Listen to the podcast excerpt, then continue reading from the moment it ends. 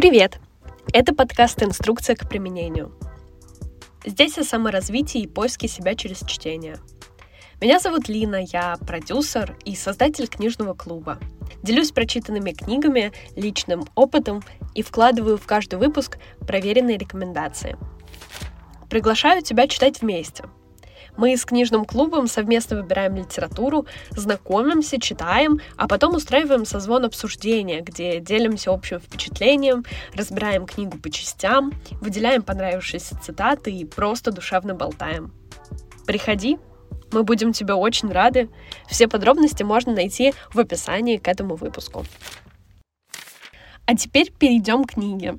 Сегодня разбираем нашумевшую тему спасательства и книгу под названием «Спасать или спасаться».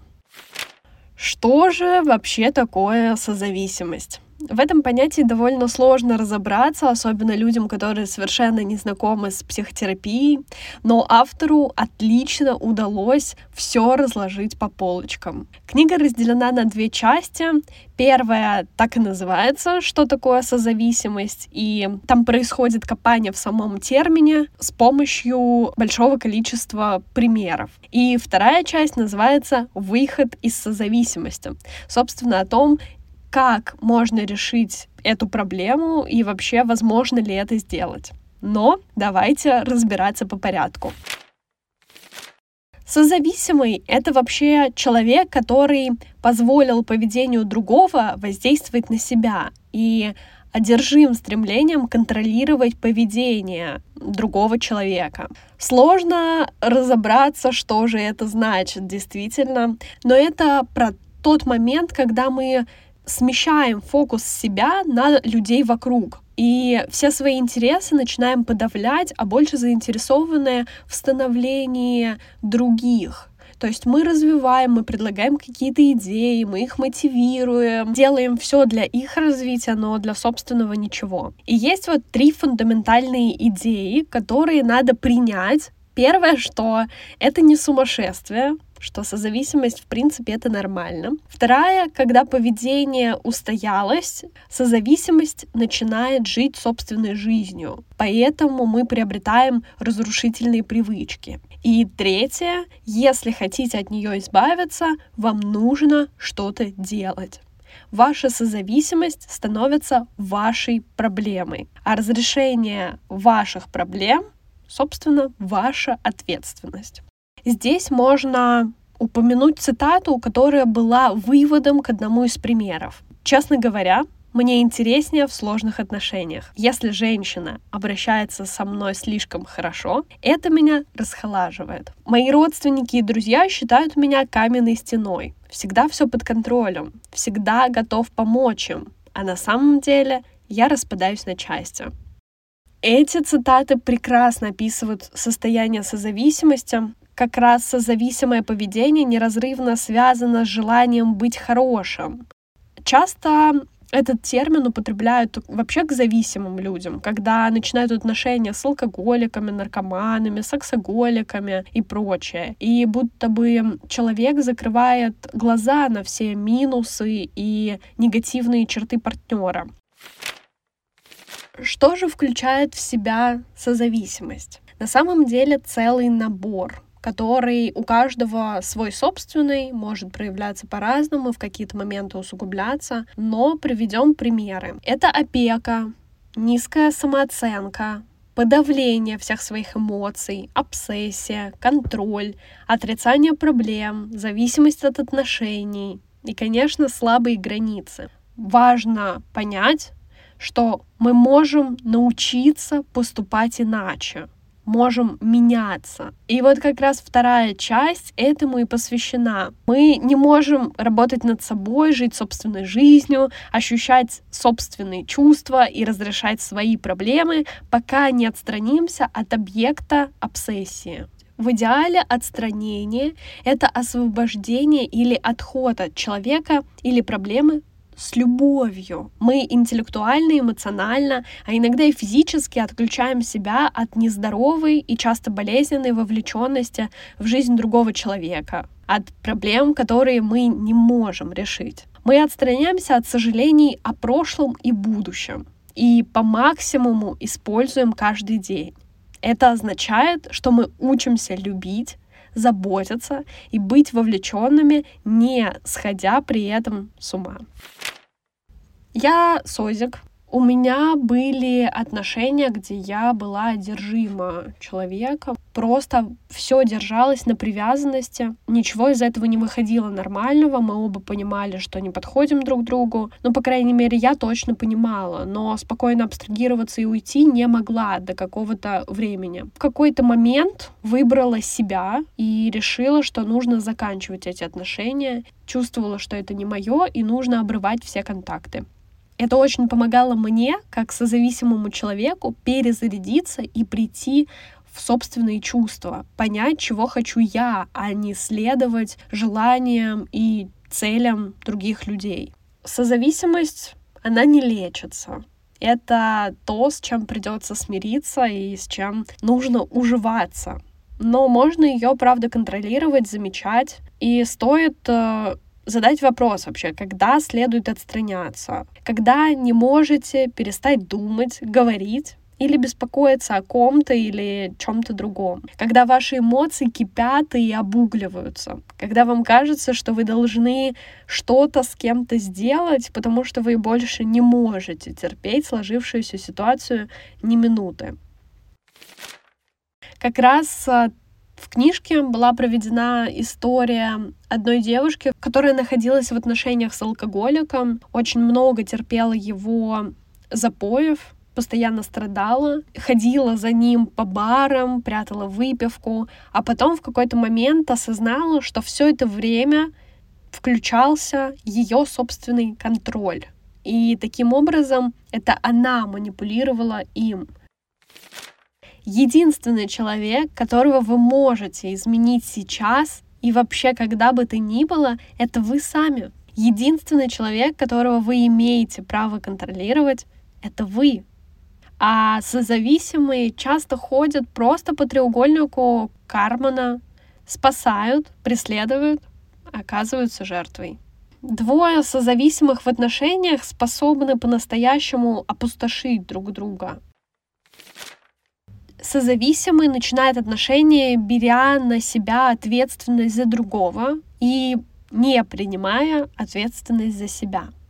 Такие люди плохо относятся к себе и поэтому чувствуют себя обязанными совершать какой-то конкретный поступок, чтобы доказать, насколько мы хорошие. Ребенок внутри нас считает, что мы недостойны любви или никогда не найдем того утешения, к которому стремимся. Мы чувствуем себя такими беспомощными и неуверенными, а другие кажутся такими могущественными и уверенными. И мы приходим к выводу, что волшебство должно быть заключено в них. Чем меньше хорошего мы видим в себе, тем больше мы ищем это хорошее в других. И иногда нам кажется, что люди о нас не заботятся, когда на самом деле они это делают. Наша нужда может застилать нам глаза и не давать увидеть любовь, которая есть. Ведь ни один человек не может заботиться о нас так, как нам это нужно, сливаясь с нами, опекая и помогая нам чувствовать себя хорошими, цельными и защищенными. Так как же с этим справиться? Есть несколько важных советов. Конечно же, поддерживать своего внутреннего ребенка. Перестать искать счастье в других людях и понять, что оно в вас. И стоит научиться полагаться на себя. Потому что истинная сила появляется, когда мы проживаем свои чувства, а не игнорируем их. Стоит жить сегодняшним днем, наслаждаться моментом и не переживать из-за всего. И, конечно, прислушиваться к истинным желаниям. Может быть, нам нужно притормозить и взять на работе выходной. Может быть, нам нужно побыть в одиночестве, а может пообщаться с людьми. Или объятия, поцелуи, массаж спины. Иногда дать то, что нужно, означает доставить себе какое-то удовольствие.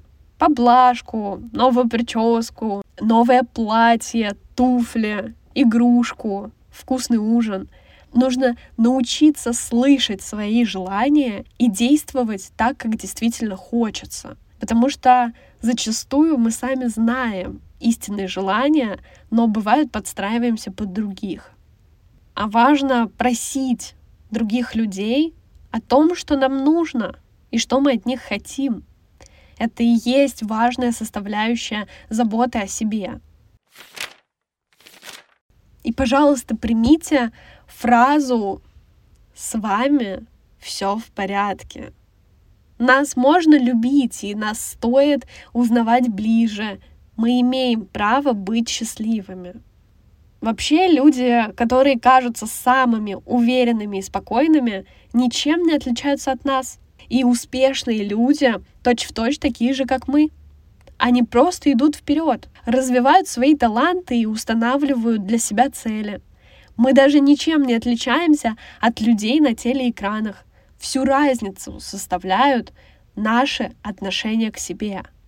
Мы — самое замечательное событие, которое когда-либо случалось с нами, и мы должны научиться себя прощать.